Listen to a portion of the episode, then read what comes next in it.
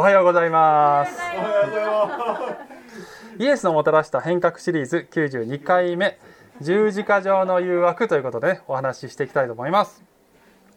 さあ、えー、昨年の出来事なんですけれども、えー、私あのとある美術館の、えー、職員の方々からご相談を受けまして、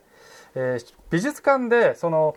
えー、不思議な出来事が起こったのでこれをキリスト教的にどう解釈したらいいのか教えを請いたいということでお招きをうあのいただいたんですね。で、えー、非常にですねこの真摯な気持ちであの教えられ教えを聞きたいということだったので私も真摯な気持ちでねあの今この話をするのも敬意を持って失礼のないようにしたいと思いますけども、えー、その美術館にはですね卓形のキリスト像まあ、要するに卓形とか貼り付けになつまり十字架についたキリスト像が、まあ、美術品として飾られていると、まあ、美術館ってねそういうのはあるじゃないですか。その、えー、美術館にも、えーまあ、小さめのやつがあってそれが誰も触れていないのにある日床に落ちていた。と。で、えー、ビスが緩んでいたとも思えないし地震が起こったというような記憶もないのになぜか落ちていたこれは一体どういう意味があるのでしょうか？ということで、えー、ご相談を受けたんですよね。はい、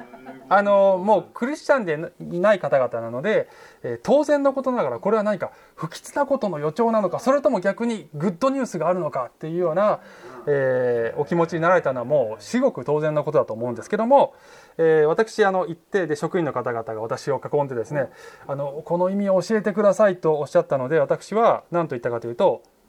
何の意味もありませんただ落ちただけですと あのすみませんあのね、申し上げたんですね。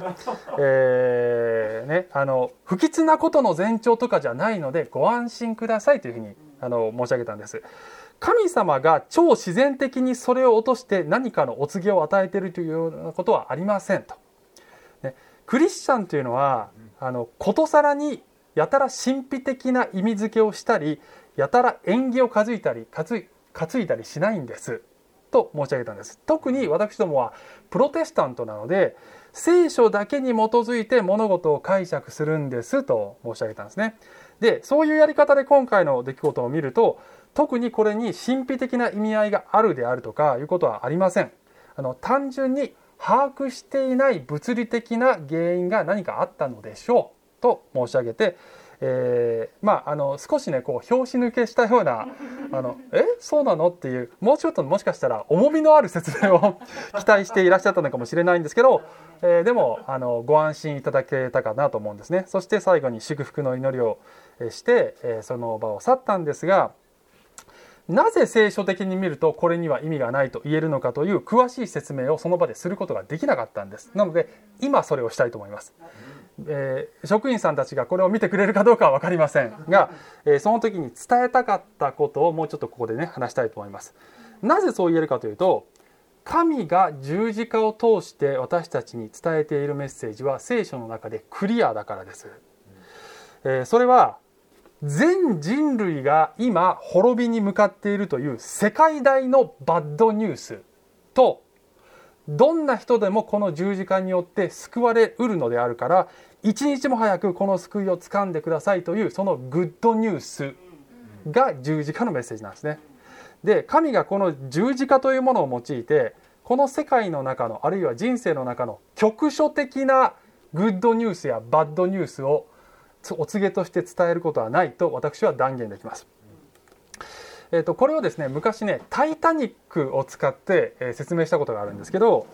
えー、この世界はこの「タイタニック」なんですよと。ね、アダムとエバが罪を犯した時にすでに氷山にぶつかって沈み始めているだけど、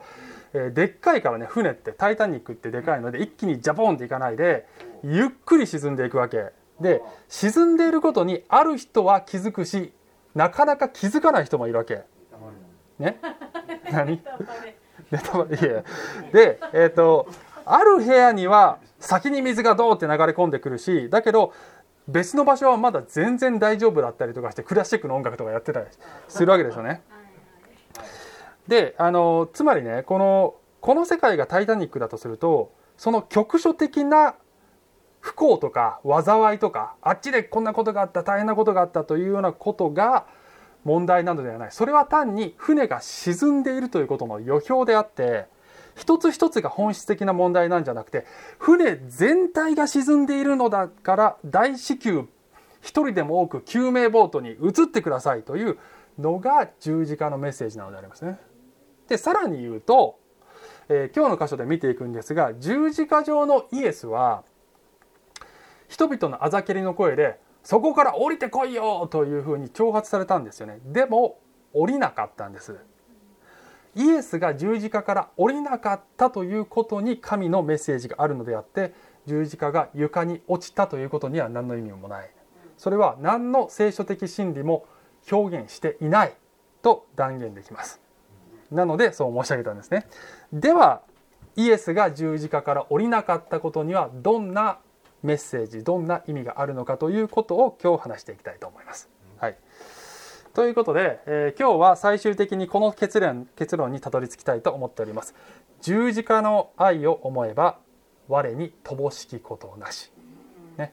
えー、私の大好きな曲このメッセージの後で歌いたいと思いますけども、えー、あの十字架を見上げる時に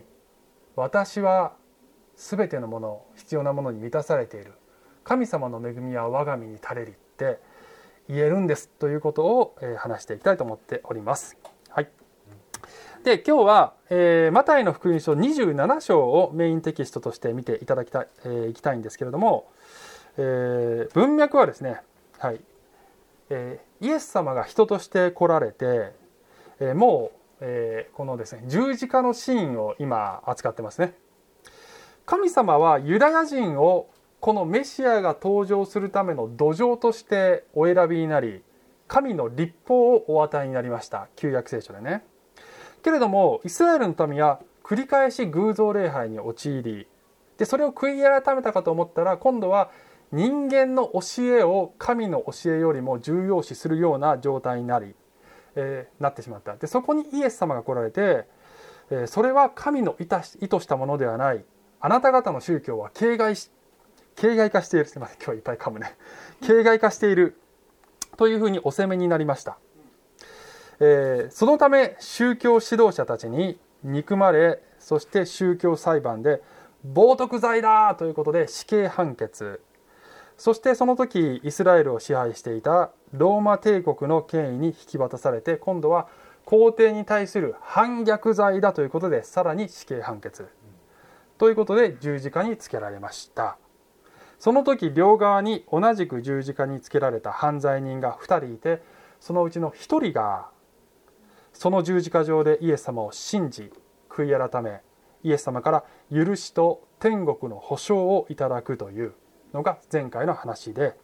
その中に人を変える恵みの力がありますよねという話をしました。で十字架上でイエス様はいろいろなグループの人から罵りの言葉をかけられるんだけれどもえそこを今日はじっくりと見ていきたいと思います。はい、で、えっと、マタイの福音書でその場面を見る前にその人々の罵りの言葉は、えー、旧約聖書詩編22編に見事に予言されていたということをまず見たいと思います。ね、詩編22編はキリストの受難を、えー、非常に詳しく予言している、えー、予言でありますね。でその中の6節から8節にこういう言葉があります。しかし私は虫けらです。この私っていうのがやがて来るメシアを表現しているわけですね。人間ではありません。人のそしりの的、民の蔑みの的です。私を見る者は皆私をあざけります。口を尖らせ頭を振ります。主に身を任せよ。助け出してもらえばよい。主に助けだ救い出してもらえ。彼のお気に入りなのだから、えー、十字架を取り巻く人々がこの予言通りの行動をしているということを意識しつつ、えー、このですねマタイの福音書を読んでいきたいと思いますね。はい、で4種類のグループの人が出てきますがまず通りすがりの人っていうのは出てきます。マタイの2739から、はい、読みますけども39節。通りすがりの人たちは頭を振りながらイエスを罵った。神殿を壊して3日で建てる人よ。もしお前が神の子なら自分を救ってみろ。そして十字架から降りてこい。神殿を壊して3日で建てるっていうのはこれはイエス様自身の言葉ですよねヨハネ2の19に出てきます。そんなすごいことができるって自分で言うんだったらそこから降りれるだろうと。神の子なんでしょ？というふうにあざけったんですよね。これが、えー、通りすがり民衆ですよね。はい。でそれが1つ目。2つ目のグループは、えー、今度はユダヤ人の宗教指導者たちですよね。41節。同じように祭司長たちも立法学者たち長老たちと一緒にイエスをあざけっていた。他人は救ったが自分は救えない。彼はイスラエルの王だ。今十字架から降りてもらおう。そうすれば信じよう。彼は神により頼んでいる。神のお気に入りなら今救い出してもらえ。私は神の子だと言っているのだから。と言ったんですが他人を救ったのに自分を救えないっていうのはおかしいだろうと言っているんですがイエスは他人を救うために自分を救わないのだ他人の罪を背負っているので自分を救ったら他人を救えなくなるのだというその構図を彼らは理解していないんですね。王なんでしょうって言ってるんですね。えー、王様なんだから神の子なんだから降りてこれるでしょ？そしたらそれが印となって証明となってお前が神の子だっていうことが分かるからそしたら信じてやるよと。神により頼んでいる。つまり神様が神様はお前の信頼を裏切るの？と、ね、神様が救ってくれるんじゃないの？というふうに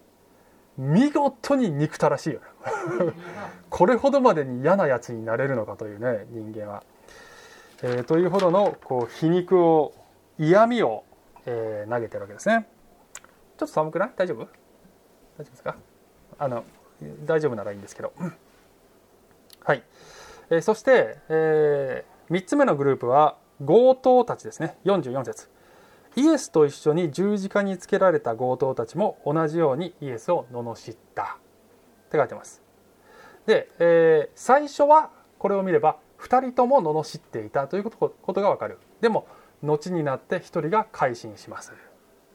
で具体的にどういう言葉を投げたのかというのがルカの福音書23章に出てきまして、えー、こういうふうに言ったんですね、えー、強盗たちはこう言いました「お前はキリストではないか。自分と俺たちを救え。と言った。でそのちょっと前に兵士たちも罵っている。お前がユダヤ人の王なら自分を救ってみろ。と言った。神の子なんでしょう。メシアなんでしょう。王なんでしょう。という。で整理するとですねこの4つのグループが言っていることは、まあ、ざっと言うとこんな風に表現することができるかなと。1つ目神の子だったら自分を救い他人を救えと言っている。そして十字架から降りてくれば信じてやるぞ、ね、降りれば証明になるから信じてやるぞ。そして王なのに十字架にかかるなんて変でしょ、ね、王ならば十字架は変ですよ。なんでそんなに苦しんでるの？王様なのに。っていうそんな皮肉がいっぱい込められてるわけでしょ。でこれは人々の口を通して語られているサタンの最後の誘惑であるというふうにね考えられてますね。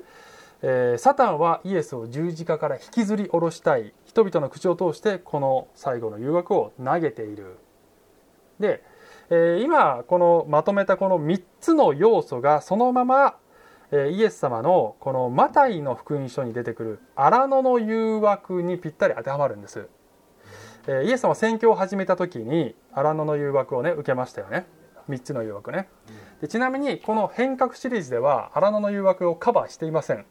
なぜかというと変革シリーズね宮清めから確か始まってんだよね。でなんでそんなとこからね始めたかっていうともともとあのこんなにがっつりやる予定なくて 大体この変革っていうテーマでまあ10回か15回ぐらいのシリーズかなと思って始めたんだよね。だからまあざっくりしたとこから始めたんですけどあの見る箇所見る箇所全部変革だらけだったの。だからあの飛ばせる箇所がなさすぎてもう普通に公開メッセージみたくなっちゃったんです。公開っていうのは講義の講に解読の回ね。あの一つ一つ順番にメッセージするのを公開メッセージっていうんですけどそれに近い感じになっちゃったね。だから宮清美より前の部分をね カバーしてないというね。まあ、シリーズ以外の時に結構語ってるんですけどね。なので、まあえーと、ちょうどいい機会なのでその部分を今日十字架と比べつつ、え、カバーしたいと思ってますね。はい。さあそしてえー、ね。でイエス様はですねそのマタイ4章。でマタあの他の福音書にもあるんですがマタイ4章をベースにして考えていきたいと思いますが、えー、洗礼をイエス様受けられた直後に荒野に精霊によって導かれたと書いてあって40日40夜断食した後空腹を覚えられたと書いてます。そこにサタンがやってきて3つの誘惑をしますよね。はい。では1つ目の誘惑ですけれども、えー、サタンはどういうふうに言ったのか、ね、サタン。あなたが神の子ならこれらの石がパンになるように命じなさい。と言いました。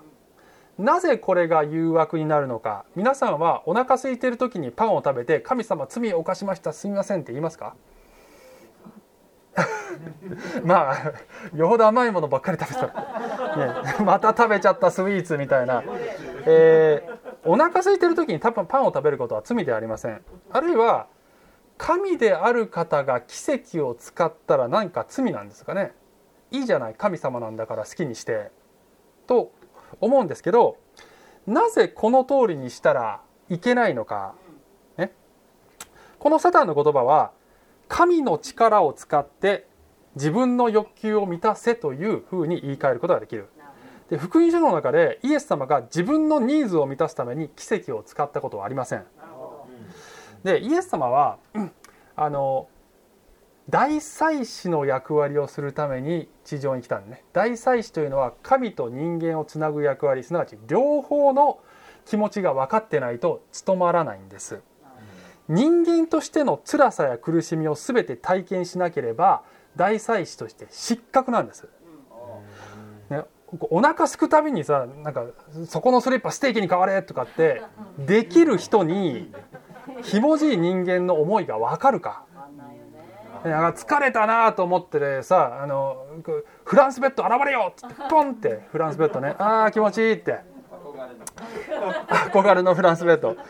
えー、イエス様は人の子には枕するところもないって言われた。すなわち人としての悲哀辛さ痛みを全部経験しないとダメなんだよね。だから奇跡でいつでも自分を慰められるってそれじゃあ大祭司にならない。でもしここがここでイエス様が 自分のパンごめんなさい自分のためにパンを作ったとしてそれをしながら人にはそうしないっていうのはありえないのでこの誘惑っていうのはすなわち自分のためにパンを作ってさらにその同じやり方で民衆にパンを振る舞えよっていうことも含む誘惑なんですよね。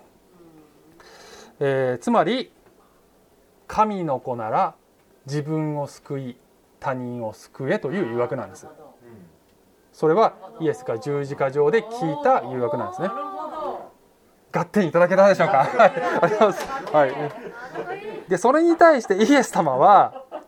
イエス様は荒野でねちょっとね荒野のシーンとか十字架のシーンとか後で旧約聖書とか行ったり来たりするので集中してついてきてほしいんですけどあのこんがらがるからね、えー、荒野のシーンでイエス様の答えは人はパンだけで生きるのではなく神の国から神の口から出る一つ一つの言葉で生きると書いてある。とお答えになりました。これは旧約聖書新明記の言葉を引用してます。一時的な肉体の満足よりももっと重要なのは永遠性のある霊の食物だ。というふうに言われたんですよね。でも鋭い皆さんはでもイエス様5,000人の給食とかでパンをばらまいてるよねって言うかもしれないんですけどあれは、え別の意味があって神の国の予表として単発的に行っている奇跡であると同時にあるいは旧約聖書の天から下ったマナを象徴しているそれに関連づけられている奇跡であってその奇跡で瞬時に世界中の人の上を満たすということをイエスはできたけどしてないんですよね。それが目的だったんじゃなくてイエス様来られたのは御言葉を与えることが目的だったのでそれをその時にしなかったんです。であの新明記でこの言葉が出てくる文脈はまさにそのイスラエルの民が出エジプトの時にそのマナを与えられた時のことを指して神様はどう言ってるかというと具体的には神がマナを与えたのはなぜかというとそれは神の言葉によって人は生きるのだということを学ばせるためにマナを与えたっていう。つまりマナイコール神の言葉っていう図式で語られてるんですよね。じゃあマナは何をあの象徴してますか？天から下った命のパンイエス・キリストを象徴しているのがマナですよね。そしてそのイエス様は同時に神の言葉であるというふうにも書かれてますよね神の言葉イコール天から下ったパンイコールイエス・キリスト。でイエス様は最後の晩餐の時に食事の席でパンを裂いてこれはあなた方のために裂かれる私の体ですよと配られた。つまり十字架上でこれが成就している。つまり肉体のためのパンではなく霊の食物として命を与えるその御言葉である。イエスの体が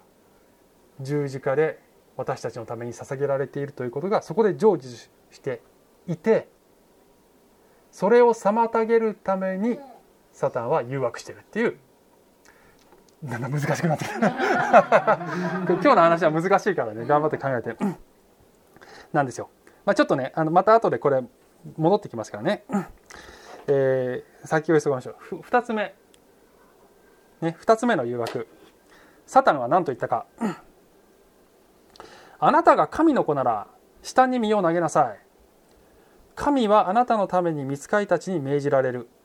彼らはその両手にあなたを乗せあなたの足が石に打ち当たらないようにすると書いてあるから。と言ったんですね。でこれは何どういうシチュエーションで言ったかというとすみません言うの忘れた、えーと、サタンはイエスを神殿の頂に連れて行ってそこから飛び降りてみろよって言ったんですよねでイエス様はなんでこれね飛び降りることが誘惑になるのかね別にバンジージャンピングが好きな人であるというわけでもなく、えー、飛び降りたいとイエス様が思う理由があるわけですよね。それは、えー、そのようにした時にこう、ね、びっくりするような天使による救出シーンを神殿を取り巻いている群衆たちが見れば瞬時に自分がメシアであることを全ての人の前で証明できるぞっていうことなんですよ。でねあのマラキ書にメシアが来たら神殿に来るって予言があるんだけどあのこれをさらにユダヤ人のラビたちは神殿の頂にあのメシアは来るんだっていうふうに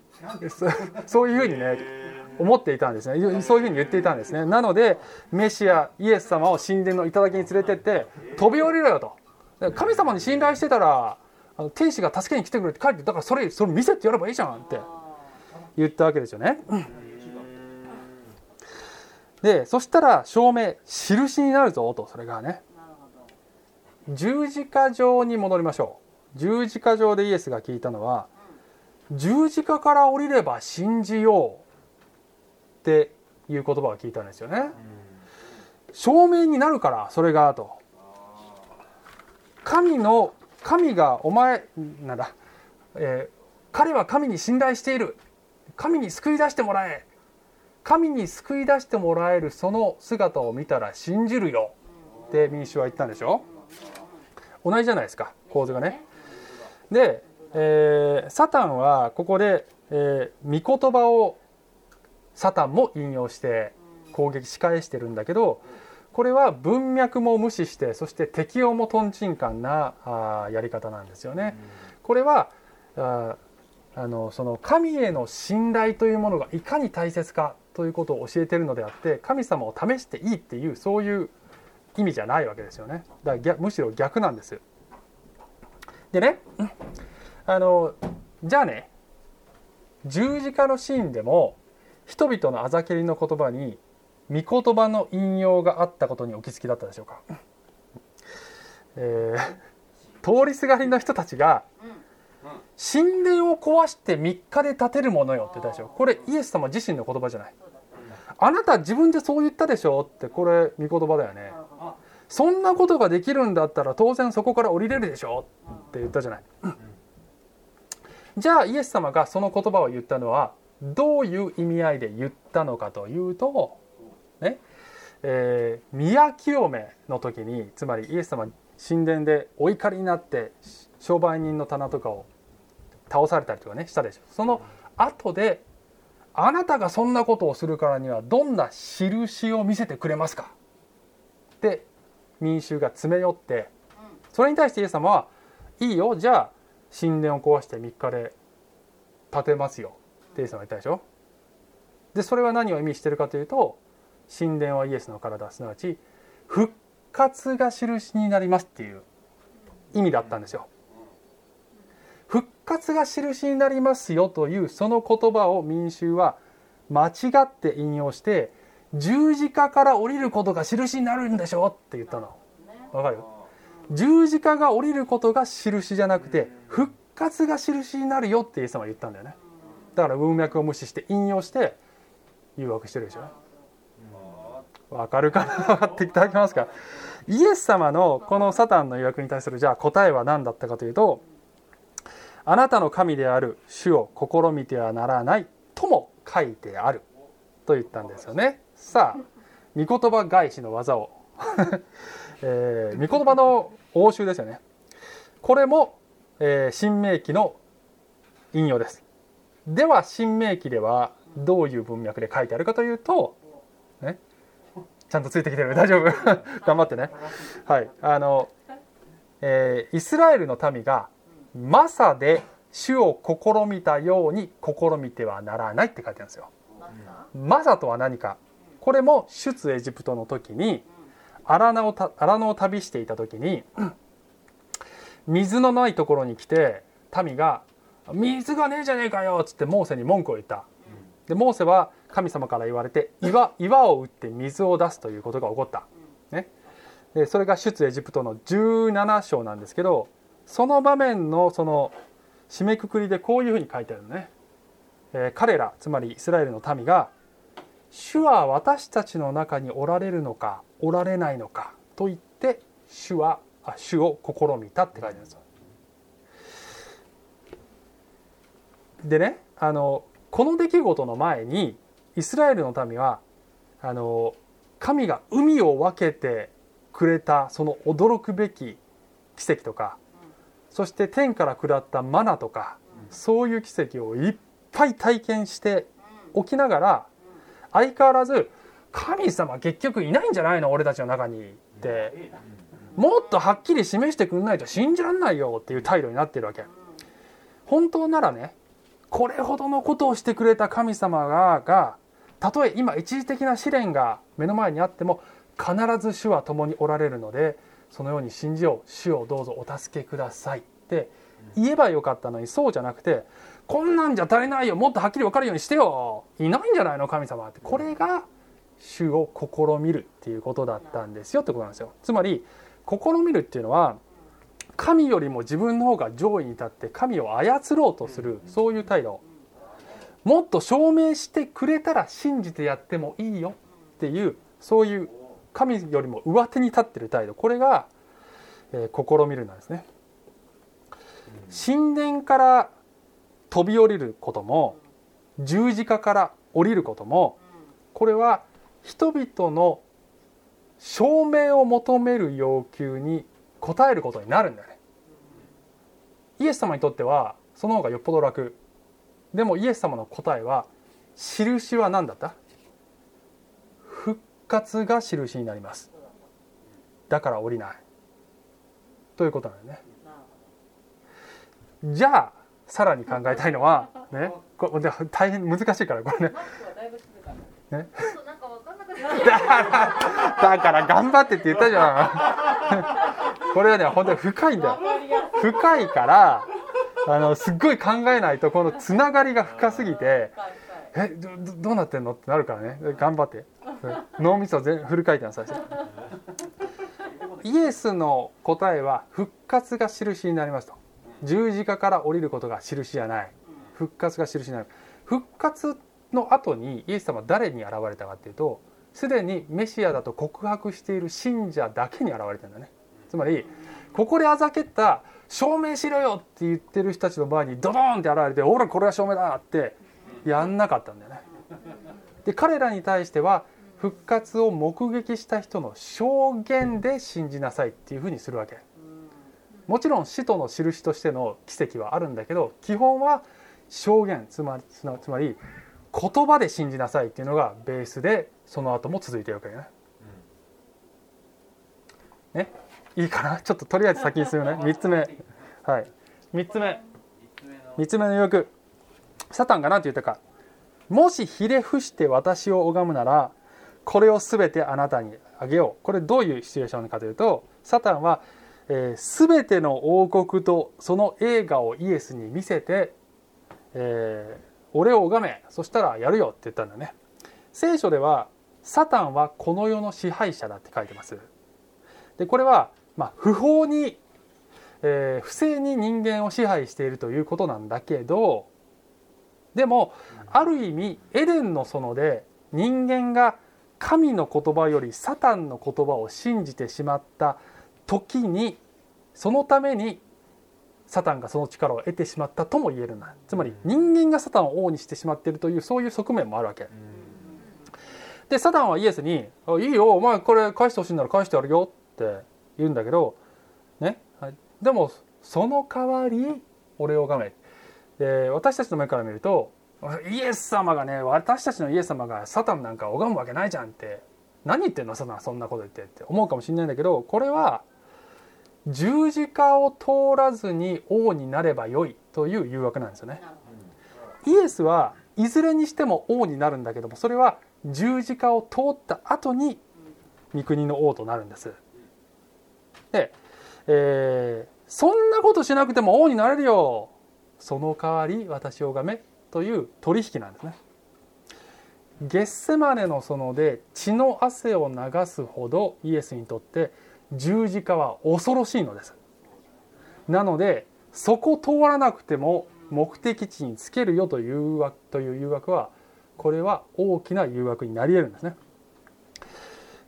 十字架上でイエスが聞いたのは「お前が王ならなんで十字架にいるの?」という言葉でしたおかしいんじゃない王だったら自分を救えばいいよ降りればいいよというそういう言葉をイエスは聞いた王になればよい。十字架の苦しみなど捨ててという誘惑にイエスにとっては聞こえたんじゃないのかな。さあではねこのサタンの言葉に対してイエスは何と答えたかというと「下がれサタンあなたの神である主を礼拝しなさい。主にのみ使いなさいと書いてある。と言われました。つまり、私が礼拝するのは父なる神だけだ。という完全なる父なる神への服従を宣言されました。十字架上でもイエスは完全なる父なる神への服従を通されてそして十字架で死んだ。実はこの十字架の死とは究極の父なる神への礼拝です。なぜかというと礼拝というのは自分の全てを捧げ物として捧げることが礼拝ですよね。なので十字架はイエスの究極の礼拝です。さあ3つの誘惑と十字架上でイエスが聞いたかもしれないおそらく聞いたであろうその誘惑比べてきたんですけどもあのここまでですでにこの3つそれぞれにもう適用が満載なんですけど、え、証拠りもなくさらに適用をこのかここから考えます、ね、この3つの誘惑を串刺しにしている3つのテーマがさらにありますという話を後半でしますね。ね。あの荒野の誘惑とそして十字架上の誘惑を見ることで私たちが改めて基本的なことなんだけど改めてすごいよなって思える3つのテーマ、ね、を、えー、考えます。1つ目。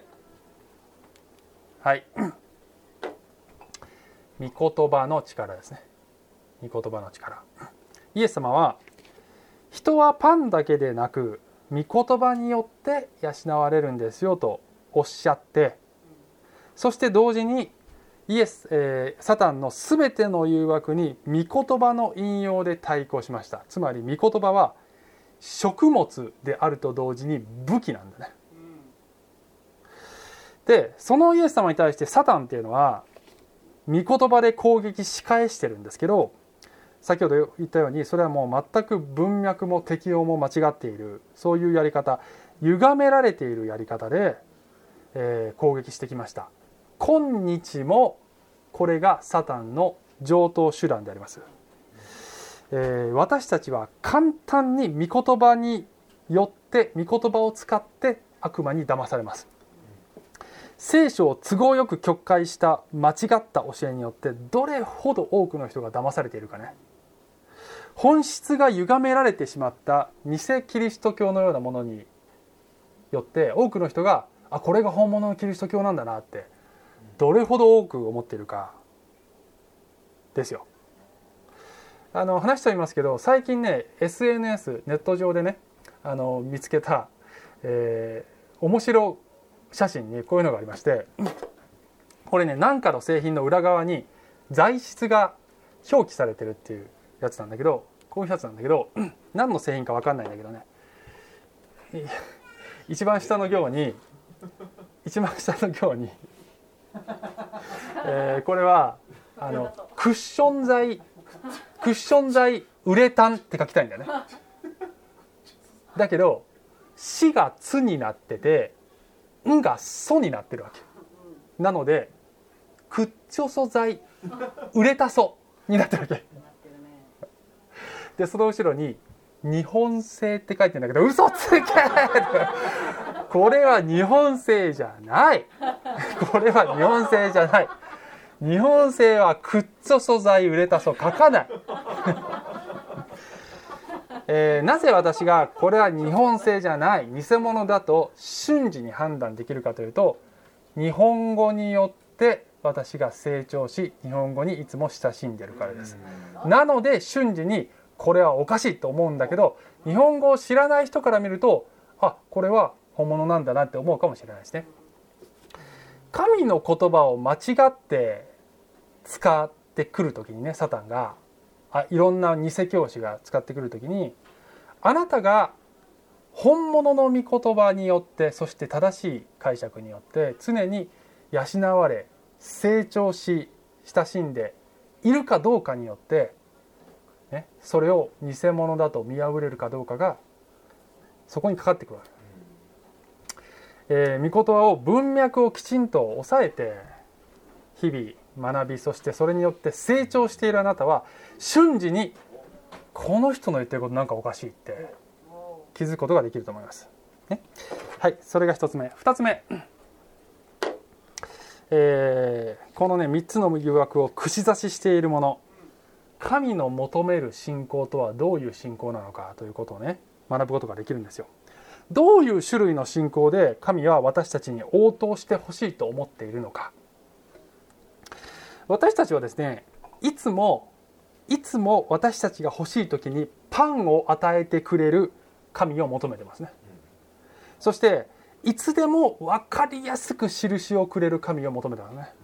そして苦しみ抜きに繁栄を与えてくれる神を求めてるんですよ。ね、であの人間の人間の求めるものをすぐに与えてあげたいって神様だって思ってるはずです。これは神にとってそしてイエスにとって誘惑ですよ。そうすれば手っ取り早く人間の愛を獲得できるんですよね。あのちょっと前も言いましたけど私が娘の愛を得たかったらね娘が欲しいもの何でも買ってあげて何でも甘いものいくらでもあげてってやればパパ大好きってなる。そういう誘惑を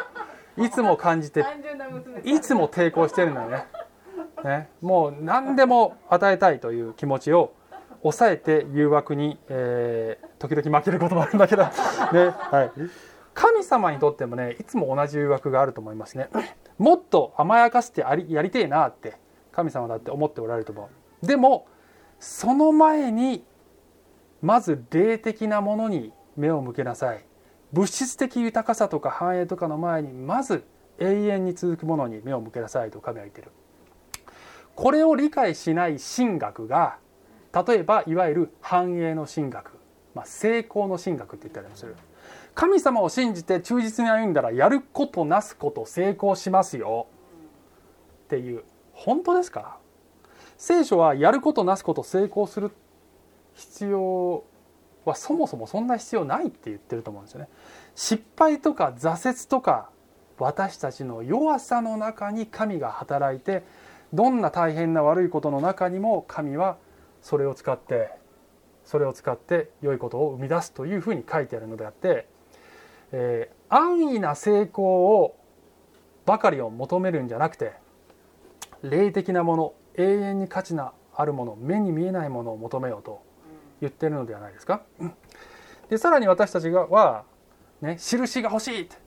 あの超自然的なものをやたら強調する神学もやっぱりねこの部類に入ると思いますね。これも神様にとっての言い訳だと思いますよ。はいどうぞ私ここにいますよって証明してやりたいと神様思っておられるかもしれないね。けれども神が私たちの中に本当におられるのだということを目で見てわかる。印で信じるんじゃなくてあの十字架で示されたあの神の愛の中にすでに証明されている。たとえすぐ目で見てわからないことであったとしても目で見なくても信じる信仰。淡々と神の言葉を学ぶことで信じる信仰を神は求めておられると思いますね。この方向性で信仰を養うとどこに行き着くかというとイエスがご自身を十字架上で捧げられたように私たちも自分を捧げるという礼拝するそういう信仰に行き着きます。神様もっとくれよもっとくれよそうじゃないと信じらんないよという信仰ではなくて主よ私をお捧げしますという信仰に導かれる導かれると思います、3つ目 ね。恵みの凄さですね。Amazing Grace です。何がそんなにアメイジングなのかということを改めて学べると思います。この出来事によって。これが実はですねあの前回のメッセージに組み込みたかったけど時間がなくて断念した部分なんですね。立法で成し得なかったことを神は恵みによってやりました。それは、えー、私たちが強制的に従わせられるんじゃなくて自発的にイエス様への愛によって従っていくということを恵みによって達成されたんですという話を前回したんですけど、えー、そういう王国をイエスは築こうとしておられるわけですよね。私たちが自発的に愛し従うそういう王国そうでなければイエスと私たちの間に本物の愛は愛の関係は築かれませんサタンはそんなの通らずに王になればいいよって。十字架を通らずに王になればいいよって言った。もしそうしていたらどういう王国になったんでしょうかね？ということを考えてみるにつけそれは明らかに恵みによって作られる王国にはならないんですよ。なぜかというと十字架を通ってないから。じゃあ何をベースにって何をベースにして民は王であるイエスに従うのか。強制的に恐ろしいから従うすなわち立法によって従うってことになるんじゃないですか？理屈をなぞっていけば。恵みによって自発的に従うんじゃないんであればどういう王国になるかというと無理やり従わせられるそういう王国になるんじゃないですか？そういう王国を作る方がイエス様にとってよっぽど楽だったんだよね。でもそうしなかったんですなぜかというと私たちを立法から解放し自発的に王に仕えるそういう王国にするためにイエスはあの十字架から降りなかったんですね。でねあのもうすぐ終わりますけど じゃあね十字架の誘惑ってサタンにとってねどれぐらいのチャンスだったのね？だったろうねっていうことをねちょっと考えたいんですよね。ねあの私は以前はこの十字架のシーンはあのサタンのもう最後の苦し紛れの悪あがきだっていうイメージで読んだのねだけど今回この準備をしててもしかしたら意外とそうじゃなかったのかもってねむしろサタンは最後にして最大のチャンスがやってくるっていうぐらいの意気込みでここにかけてたんじゃないかっていう気がだんだんしてきたんだよね。なぜそう言えるかというとイエス様は十字架上でね私たちをあがなったんでしょ？あがなうっていうのは代価を払って買い戻すことでしょ？つまりこれは大きな大きな買い物なんだよね。で誰かが何かを買おうとしてる時にその買い物をやめさせたいと思ったらどうしたらいいと思う？コストを最大化するということとその買おうとしてるものの価値を最小化するっていうことが必要なんですよ。例えばりょうさんがなんか大好きなタレントが売り出しているねそのプレミア付きのそのタレントが乗ってた車とかをね欲しいなあれってねなんかオークション出てるわとか思ったとしようね。で私もそれ欲しいからそれをやめさせたいと私が思ったとしてそしたらりょうさんに嘘ついてあれねあのね1億円ぐらいするらしいよって農業じゃ無理無理っていうふうに言ってやってああそれは無理だって思わせればいい。でさらにあのねあの車ちょっと乗ってみたけど臭い。臭い。あのタレントあの車の中でタバコばっかり吸ってたみたいあれ匂い取れない。臭い車。無理無理。って言ったらそこまでして買うほどのものじゃないんだろうなってきっと思わせることができると思うんだよね。十字架のシーンとはコストが最大化しているすなわちイエスの精神的肉体的そして霊的な苦しみが最大化している瞬間です。今まさにこの父なる神から後半なんですけど十字架の。父なる神から捨てられようとするその間際にね間際に今度は買い取ろうとしているその人間の価値が最小化している。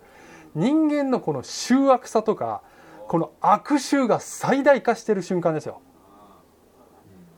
こいつらそんな価値ないでしょ。お前が命捨てる価値あるこいつらのために。っていうふうにサタンはささやいたと思いますよ。でその誘惑をその塔の人間の口を使って言わせるっていうサタンの見事な戦略ですよこれね。それでもイエス様は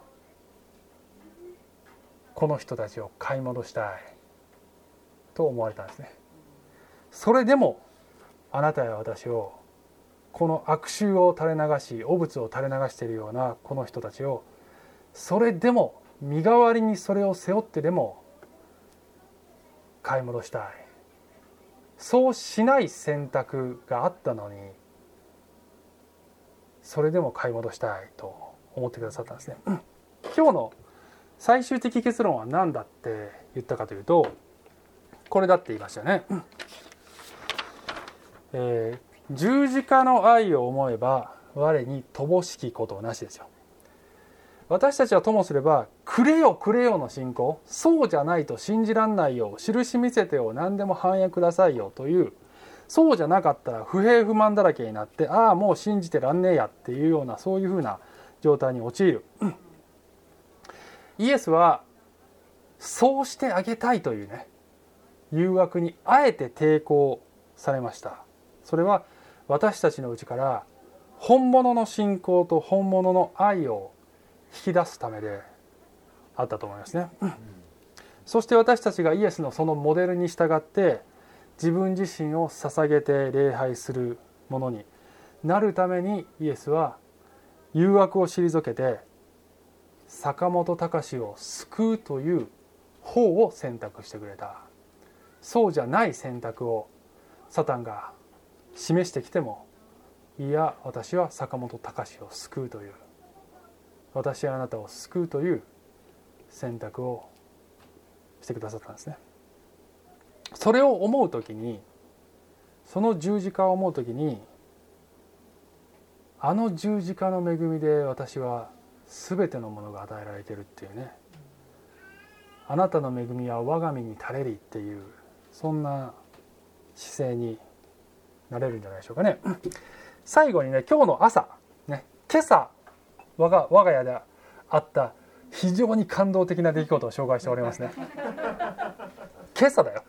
えー、昨日の夜ね塩沢家の花ちゃんがうちに泊まったんですね。私の娘のルカと同い年なんですね。よく土曜日泊まるんですけどで朝起きてであの私教会に行く準備をしてたらね端っこの方でこう2人で何か工作をしてるんです。ね、で、えっと、何作ってんの？ってや見てみたらあの紙製のあの、えー、使い捨てのあの器にお皿にあのいろいろ絵とか文字とか書いて書いてるのね。でねまず花ちゃんが作ってたのものこれです。なんて書いてるか見ますか？神様ありがとう。作ってくれてありがとう。神様作ってくれてありがとう。って書いてるんですね。で娘ルカが書い書いたもの。十字架の絵が書いてあって「いつもありがとう」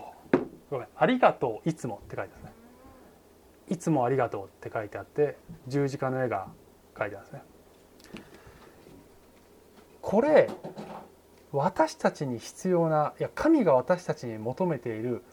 全てを表現してませんか？これ。神様は私を作ってくれてありがとう。そしてあの十字架で私をあがなってくれて今も必要なものを何もかも与えてくれていつもありがとう。で大人である私たちは言えるかな？そんな感謝の思いを込めて礼拝をするものに変えられたいと思いますね。はい。じゃあお祈りします。愛する天のお父さんありがとうございます、えー、私たちはいつも不平不満が出てしまう、えー、神様はもっと分かりやすいようにしてくれようと、えー、もっと願いを叶えてくれよと思う。もちろん私たちは何でも願い求めていいよと言っていただいているのだけれどもその通りにならなかった時も神様あなたにあなたに信頼しますとどうぞ言えるようになれますように。あの十字架を見る時に私たちがそう自然に言えるようになれますように。イエス様のお名前によってお祈りします。アーメン、はい、小淵沢オリーブ教会には聖書の言葉を多くの人に届けるためのさまざまなビジョンがあります